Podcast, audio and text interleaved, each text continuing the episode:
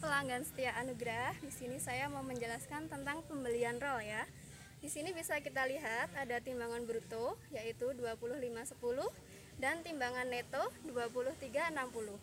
Apabila Anda membeli dengan timbangan bruto, maka Anda akan membayar dengan timbangan bruto tersebut yaitu sebesar 2510. Akan tetapi pada kenyataannya Anda akan mendapatkan timbangan neto yaitu sebesar 2360 kg. Nah, lebih irit apabila Anda membeli dengan timbangan neto yaitu 2360 maka Anda juga akan mendapatkan timbangan yang sama. Jadi lebih irit kalau kalian membeli dengan timbangan neto. Itu sih.